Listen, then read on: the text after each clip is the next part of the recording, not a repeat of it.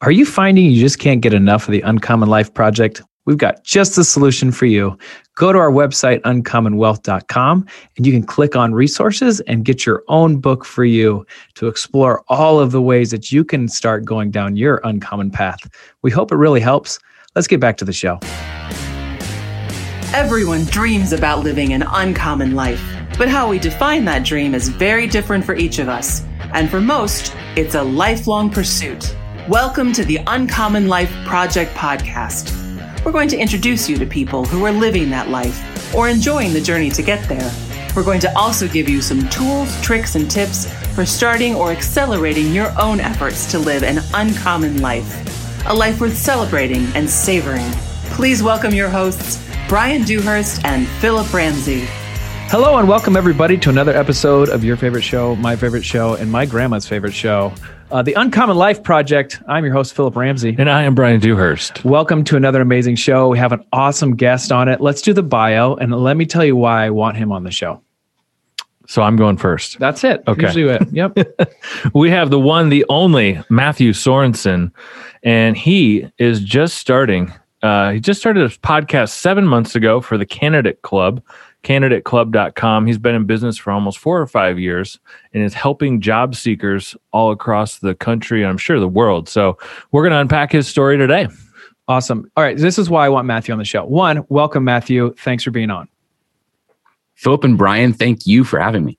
Oh man, here's why I want you on the show. Because when people and and you're going to kind of unpack this, but you impact people who are job seeking or or in this transition period. And like you're impacting people with encouragement and like really empowering them to take a step of faith into something that they're passionate about. So you're impacting many people and kind of like us, helping them get there by encouraging them and impacting them in powerful ways. So that's why I wanted you on the show. And also to just say, like, hey, this has been a passion project of yours and now you're doing this as a career which is basically like the uncommon wealth project the uncommon life project uh, and what we do at uncommon wealth partners so uh, welcome on the show. How in the world did you get to where you are at currently? Well i'll start with candidate club. I started a web platform uh, about five years ago to help job seekers prepare for their interview.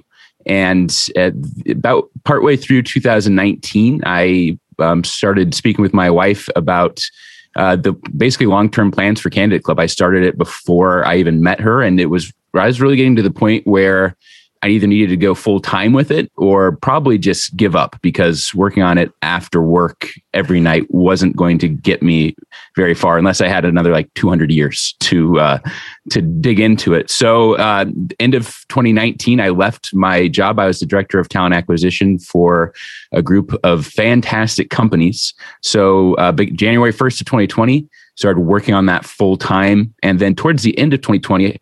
I'll jump to the job interview experience towards the end of 2020, just on a whim. Um, I have this had this idea.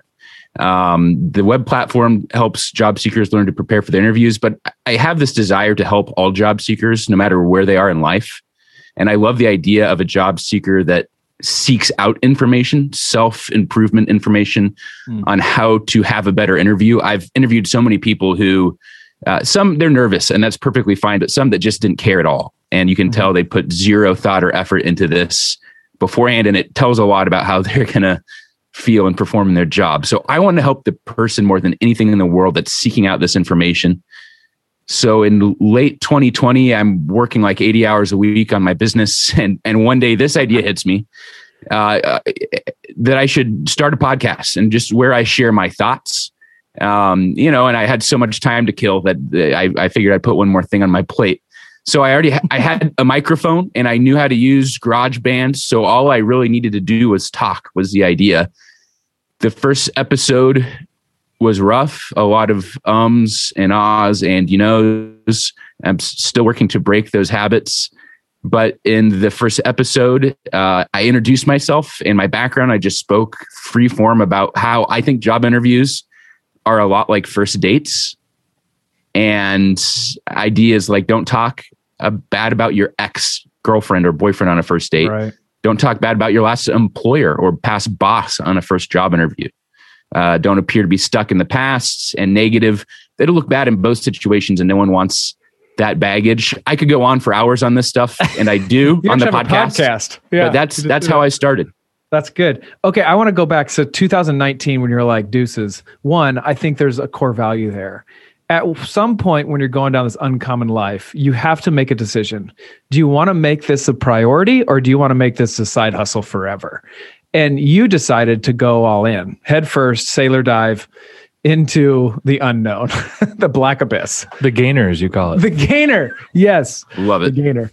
Uh, so, tell me about that. Were you married, dating? Like, was it just you? Tell me about that exactly. The 2019. I had some long term plans. So when I first had the idea for Candidate Club, I, I, think it was 2015 or 16. The I, I had the idea, the concept, online interview training, and basically interview simulators okay. was the foundation of Candidate Club. And this is a, a, quite a while before I even met my wife. So I started building it uh, with my free time and putting things together and slowly adding ideas and I really the momentum kept growing on that. And actually, the tools online to build out Candidate Club improved over the years I was doing it. Uh, I had a great job. My wife and I both did. And uh, when we met and were dating, I, I spoke with her about basically my desire to be frugal and, and save a lot more than we spend and mm-hmm. live, you know, as comfortably. We You know, we mm-hmm. we vacation and we travel um, but living as far below our means as possible, basically just to save. And part of that for me was living our life so that we could be on one income, just mine or just hers. And that paired with my plan to eventually break off and start a business. Uh, candidate club and with that I, I didn't want to borrow money or look for funding or anything like that i, I wanted to own everything and, and do everything at my own pace so that's how I built up to that point. And then, uh, like you asked Philip, 2019, I really enjoyed my job, but I also knew um, there there's a big risk in branching out, and I'm still in that period, mm-hmm. probably the make or break period. But I knew what my career trajectory would be. It was very good at the time, but I knew that I wanted to accelerate way past that. And I also love. I'd worked for myself before. I owned a search firm for four years.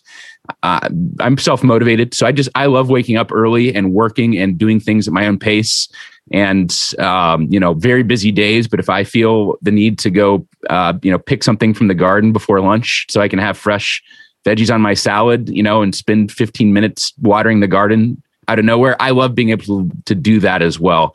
I don't have nearly as much fun as i should working from home but every once in a while i get a chance to do that and that's right. what energizes me. Totally. So were you married at 2019 Yes, we were married in okay. 2018. So we were there about a, a okay. year into the marriage, year and a half, so, something like that. So you're a year in your marriage, it's hot and steamy, everything's good. You turn to your wife. What's your wife's name, first off? Amanda. Amanda. Amanda, I'm going to quit my job. I love it, but I got a different vision. What was her response? Was she all in? Was she like, I'm a little hesitant, but I love you. Let's do it. What was her response? She's very supportive. She had seen Candidate Club. Uh, she'd seen the website and seen how much time I spent on it after work and on weekends. And it was really the idea of the freedom it could give us as a couple too. Uh, we don't have kids yet; we're working on that. But you know, one of our goals is to be able to say if if I were to work from home or be able to set my own schedule, uh, putting kids first and, and having the freedom to do that is a shared goal of ours. And this would be a way to approach that and you know maybe it'll become overwhelming and we won't get that. But that to be able to you know own a small business and do this from home and be able to drop off kids at say a babysitter or with parents that builds into kind of the part of this big plan. It's not why it's not the why but it definitely it's the upside. Right. And then you casting that vision for her for her to like latch on to was probably another easy reason of her like yeah that sounds good. Let's do it or let's try it you know but I do think because Brian has all these questions and I'm just totally monopolizing this, which usually happens. But I do think that, you know, spouses and their support cannot be undervalued. Like that is a huge component of this. Uh, when you start stepping down this uncommon life for yourself, is having a supportive wife. I can't tell you how valuable that is. So, Amanda, kudos to you. Holla back. You're amazing. Good job. Okay, Brian, it's on you. Yeah. Did you did you have revenue with Candidate Club um, prior to leaving your job? I assume you did, but I played around. So what's funny is I would I would make it free and people wouldn't use it and then I would charge and I would get some some activity. A lot of my time was spent building it though. That was the focus. And that I needed to do that even when I started full time into it. So it was not a, a revenue positive business in any way. Wow. But you you had a clear picture as to how it could be revenue positive pretty quickly if you're going to punch out. Yes. Yes. And then with I mean probably the you know COVID hit everybody differently, but probably you know in looking at it, can you talk about what COVID has done to your business and just the transition? You know, I just heard a term I can't remember what it was. We were talking about this yesterday, but this like the whole job market is in flux you know, because of COVID. And people are saying, like, I'm not doing this anymore. People are moving, you know, because now they can work from home and they want to go live somewhere else. can you kind of just share a little bit about your view of maybe COVID, the job market in general, and what you're seeing, and and then how Canada Candidate Club has fit into that? I don't like putting it this way, but uh, with when COVID nineteen, it, it definitely helped my business. My product definitely um, stood out more and helped people more in the with the need for social distancing, and I'll explain that.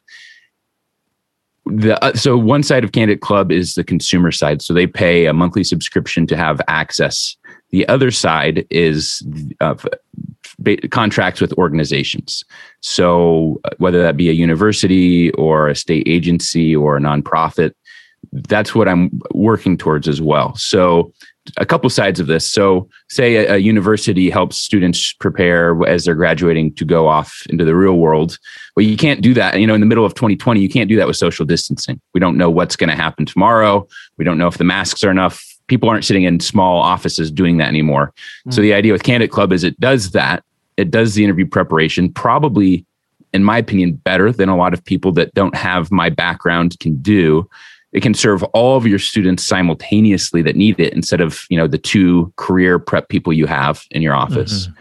and there's no need for social distancing you do on your computer anytime anywhere so right. that made the product it really it changed the value of it overnight the other side that i think helped me is when contacting some of these big agencies or universities or wherever I truly believe I got meetings because of Zoom that I wouldn't have gotten in person. I'm I'm a nobody. I don't none of these people know me from anywhere. I don't get warm introductions. So I'm calling asking for a meeting. Luckily they're curious about the product and they do they, they've had a lot of great reception to it.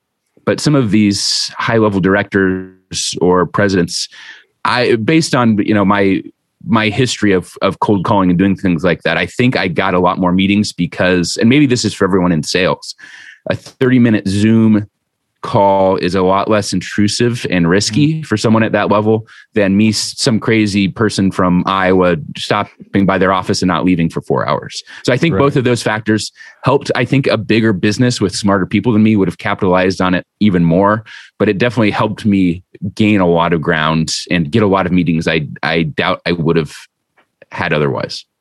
Right. And I do want to just just clarify you are somebody because you are the Uncommon Life Project. Okay. So don't you shortchange yourself. And here's what I'd say because Brian does such a good job of this in articulating when we're younger, we hire coaches to help us, or I should say, our parents hire coaches to help us get mm-hmm. to be good at a sport or something that you're excited about, whatever.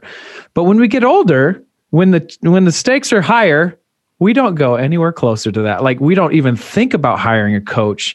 And like first interviews are a huge component to the overall hiring and and getting the dream job that you want. So I would say like what you have provided in such and it's not a headhunter. Like headhunters to me like yeah, I get it but like you're really trying to prep the individual for that dream job but the first thing they have to do is the interview and how they conduct themselves in the interview is a huge component of getting that job or not. So i want to go back to kind of specific details of your job. What's the biggest thing that you tell people in the first interview that helps them get that job? On candidate club? Yeah so there's a couple big concepts on Candidate Club. So there's three interview simulators. So there's a phone and in person and now a Zoom interview simulator that I built out during COVID. So really the it walks you through the questions that you will be asked, the generic questions. It's not, you know, it's not whiteboard and, and write out code questions. Um, so each of those questions on Candidate Club is followed up by a video answer from me or a text answer from me. So the concept is getting inside the heads of a hiring manager or recruiter or HR professional. So what I'm telling the job seeker is, you know, not this is the hack on how to trick them into thinking you're qualified. There's none of that. It's look back on your experience, take the time for some introspection and gather that and build that to answer this question. Or I'll dig into things like if you're asked a question, uh, tell me what you know about our company. Well, that that HR professional they know about the company. They're not actually they're not right. trying to learn about their own company. That's what at face value no one thinks that, but at face value, why are they asking about their own company? They the reason behind that. that, yep, right. the reason behind that question is they want to know: Do you care enough about this job to spend a little bit of time doing research? And really, then by what you're able to give back to them, it's almost a scale of one to ten they they care enough to have memorized this and to know the important facts they know what they're getting themselves into right because both parties need to have a clear idea of mm. What the industry is uh, the job duties all of that if someone says oh yeah i know that this you know this is your location and you have these nice offices which happens and uh, i think that you are in construction that person isn't invested in working there they're they're just spending their time doing a job interview. That's about it. Good point. Mm. Like Workiva, you have an amazing lunchroom, okay? And I want to eat here all the time. All right. I was just saying it. You're hired. You're hired. Um, I want to be, you know, be mindful of you and, and your business so you can share as much as you want to on this. But one of, you know, our big thing, one of our big things is the seven sources of residual income. And you have a subscription model. We talk a lot about the subscription model. It's obviously super popular right now, but going from a business that's, you know, basically pre revenue or not revenue positive, can you kind of just share a little bit about how you, you know, solved for the subscription model and, and, you know, leveraging that type of, uh, you know, business model to monetize, you know, what you were building with Candidate Club? What's funny is for the first six months or more, probably the first eight months of the business, I had what I thought was more a more fair model where you only paid once for six months of access or one month of access. So the idea was you only pay once, and then when, within six months, you're most likely going to have a job. And I thought that was fair to me because maybe you get a job within a week of using right. Candidate Club, and then you've paid for all this runway that you don't need. To me, that's what made sense of being fair to the user or the consumer uh, I ended up switching that to subscription model based on feedback, and my subscriptions went through the roof. And so, it, it, what's interesting there is I was trying to read the market and do what I thought was truly the right thing. Mm-hmm. And the market wanted something else. That's what you don't pay for six months of Netflix at a time. Right. You don't, you do it a month at a time. And with Candidate Club, you do it and you unsubscribe at any point that you feel like it. So you really, you could just pay. A lot of people do. They just pay for the first month which is my problem, not theirs. But a lot of people keep using it and they use it as ongoing training. And there's even some career knowledge built into it as well. So, subscription model works much better. Lesson learned. I am um, very much uh, revenue positive. It's it's profitable. My margins are good. Uh, right now, I'm only my only um, means of income is the consumer side. A lot of that has it builds up really. So mm-hmm. you know last this month is a little bit more than last month. I don't know what the the breaking point of that will be or or you know what the kind of critical mass might be. The contract side with say a state agency that's what i where i put a lot of my time. And i my goal is really to have multiple sources of revenue there. So some consumer some agency or university and mm-hmm. build both but also not live and die by one or the other. Sure so you saw a need in the market, right? And the reason why I'm asking this question is because you must have seen some pretty bad interviews uh, beforehand and your experience beforehand. So what fueled your passion to start pouring into this exact candidate club and helping people in the interview process? we hear people talk today. I'm sure you've had these conversations. Why don't they teach how to, you know, why don't they teach how to pay off a credit card or finance or how to balance a checkbook, which I guess we don't really do anymore. But why don't they teach those skills in high school? We've started to have those conversations. Why don't we teach how to how to do some of these basic, you know, savings, things like that? I think this, it's the same thing is true for the career, and high schools are doing this more and more. But some of us were taught by a parent have a firm handshake and look an adult in the eye when you meet them mm-hmm. and that's right. helped that's helped tremendously but a lot of people don't have that. And actually maybe they're taught the opposite of that where um, you standoffish or it, maybe it's it seems silly to be that polite. So this is something that i believe should be really should be taught at, to say high schoolers where they're getting this knowledge of they're basically they're in high school so they can function in the real world and have skills for the job market learn something that they'll be good at that they can have uh, a career out of so why aren't they teaching these basic skills of this is what it's like to walk into the interview. This is what it's like to represent yourself. Start building your experiences now. Start writing down when you helped your neighbor or you volunteered at your church and use that to build your first resume for the first couple years of your career. That's not being done. So that's where I feel like I'm stepping in. The the age range of candidate club is pretty broad, but it's definitely more towards the 20 to 30 year old demographic. Executives aren't signing on to Candidate Club. They don't need to. They've had their interviews. They know what to do. I have had a couple people email me that they are further along and higher up, more advanced in their career, and they use Candidate Club because they hadn't interviewed in say 10 years and they wanted to shake some of the dust off and they love it. But most of the time it's people that are they want to experience this for the first time or maybe the second time. Maybe they had a bad interview and they realized it afterwards. And so now it's time to and i, I love this type of person. That's why i have the podcast. They want to improve themselves and they're seeking that out which not enough people do. Right. Did i answer your question? Oh yeah you nailed it. You knocked it out of the park matthew. What um What's next for Canada Club? It sounds like just the institutional market, so to speak, or like Is colleges, there, right? Yeah, right. Like institutions, yeah, colleges, government agencies, these bigger employers, maybe. So that's been an experiment. The university side is where I started 2020. That was my main goal. That has evolved. I don't think that th- that is going to be a main source of income, just based on off what I've learned and the amount of time I think it'll take uh, for that sales cycle. Something maybe to revisit later on. The the goal right now is, and I'm working I'm working on the contract side. I don't want to put the cart in front of the horse and talk about it too much until sure. I, I actually have something secured. Um, but build it, building a couple different forms at once. The podcast is helping Candidate Club grow. The consumer side is helping it grow. Uh, I don't know how to do the SEO stuff online, but people are finding Candidate Club organically now, and and uh, Google, whatever they're googling for is bringing them from their Google search to Candidate Club. So it's just this you know it's kind of this humble one person project. But what i think makes it unique is that and now there's videos of me speaking on candidate club.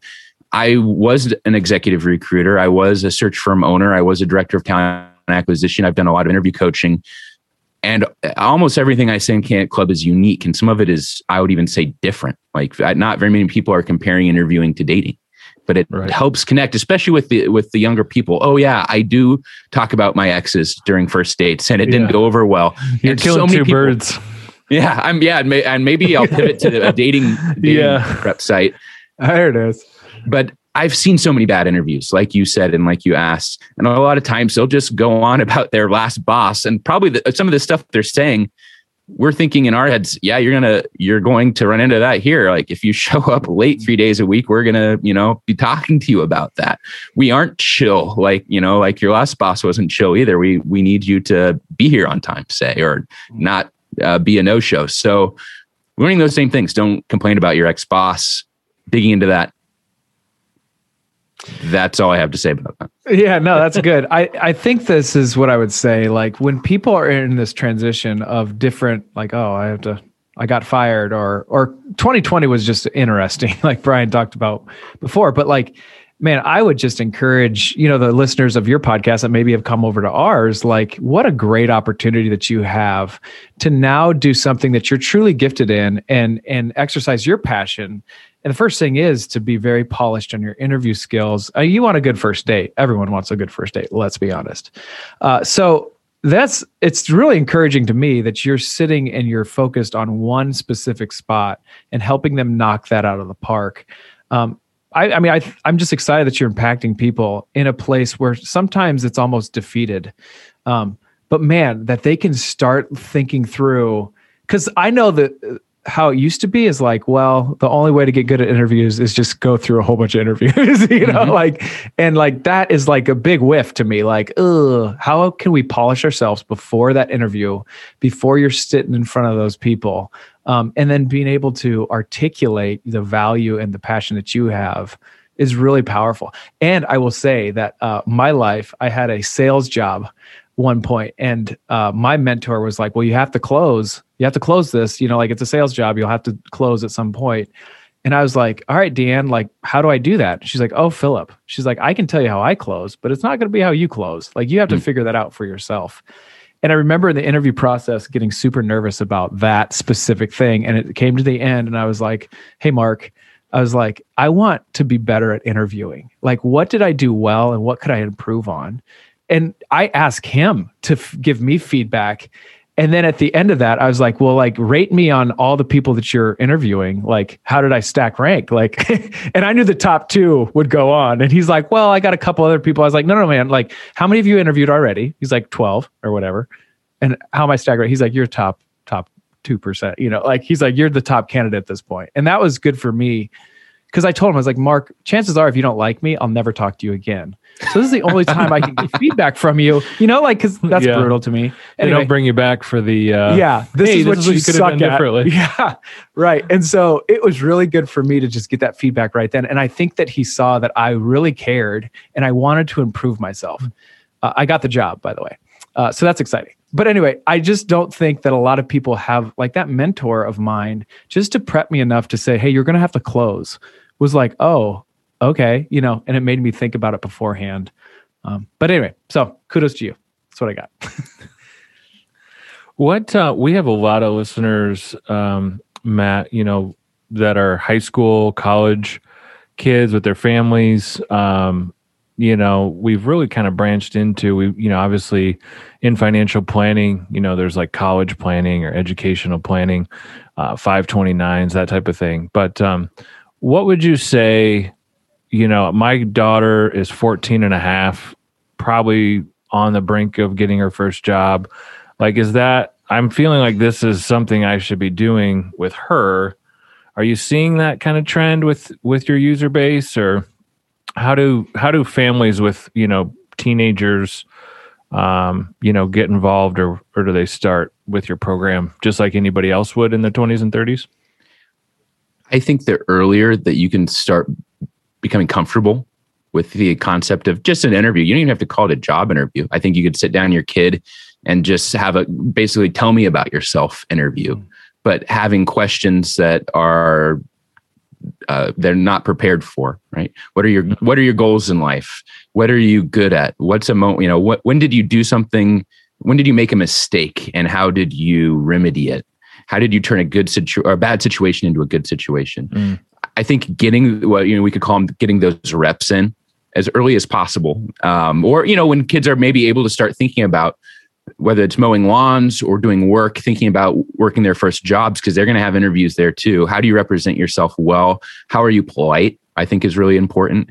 Uh, how do you show respect for the employer? For everything from being on time is a big way to show respect. Dress, mm-hmm. not wearing your favorite uh, football player's jersey and and uh, sweatpants to the interview and sandals. You know, putting on a polo and maybe khaki shorts or whatever, but showing that you respect the company. Instilling those values young, I think, helps. And then the interview, everyone gets nervous for them. I would today. I'm, I'm guessing you, both of you would too. It's natural, and that's good because you care. But mm-hmm. shaking off some of those nerves of insecurity mm. early on for I think mm-hmm. helps everybody feel more comfortable and more natural once they do sit down across from somebody. Do your interview a favor and have a little confidence because it sucks for everybody. Let's be candid. Okay, so Matthew, how do we help you And how do our listeners find out more about Candidate Club and just what you're doing and, and participate in that if they want to? Really, the, the big thing here is I, I only want to help people that feel like they need the help. So if someone feels confident in their job interview, a lot of people feel very confident in that and they're they're not they don't perform well. And they, usually that's a bad sign, I think, of of saying like, "Oh, I've got this all covered."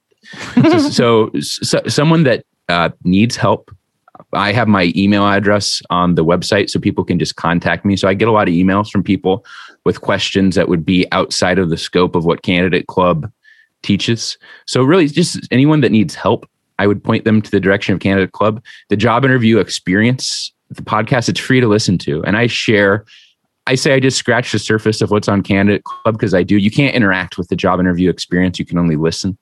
But that's free, and and I go in depth in some unusual topics that are common, listener questions of of weird situations. So that would be the other place I'd point people to. Is just uh, a good place to start. Is maybe listen to the podcast, see if you're learning something, if you like my style and my approach to the preparation, and then um, take it from there. If, if that answers your question.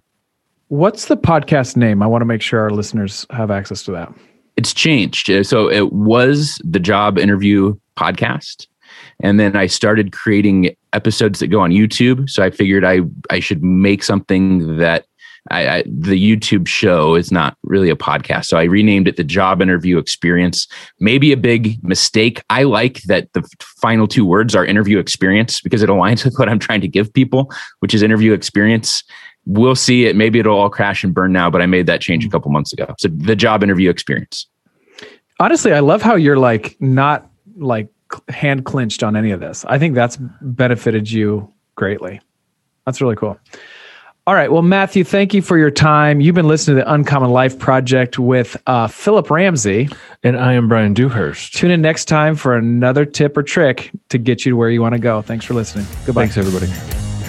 That's all for this episode of the Uncommon Life Project. Brought to you by Uncommon Wealth Partners. Be sure to visit uncommonwealth.com to learn more about our services. Don't miss an episode as we introduce you to inspiring people who are actively pursuing an uncommon life.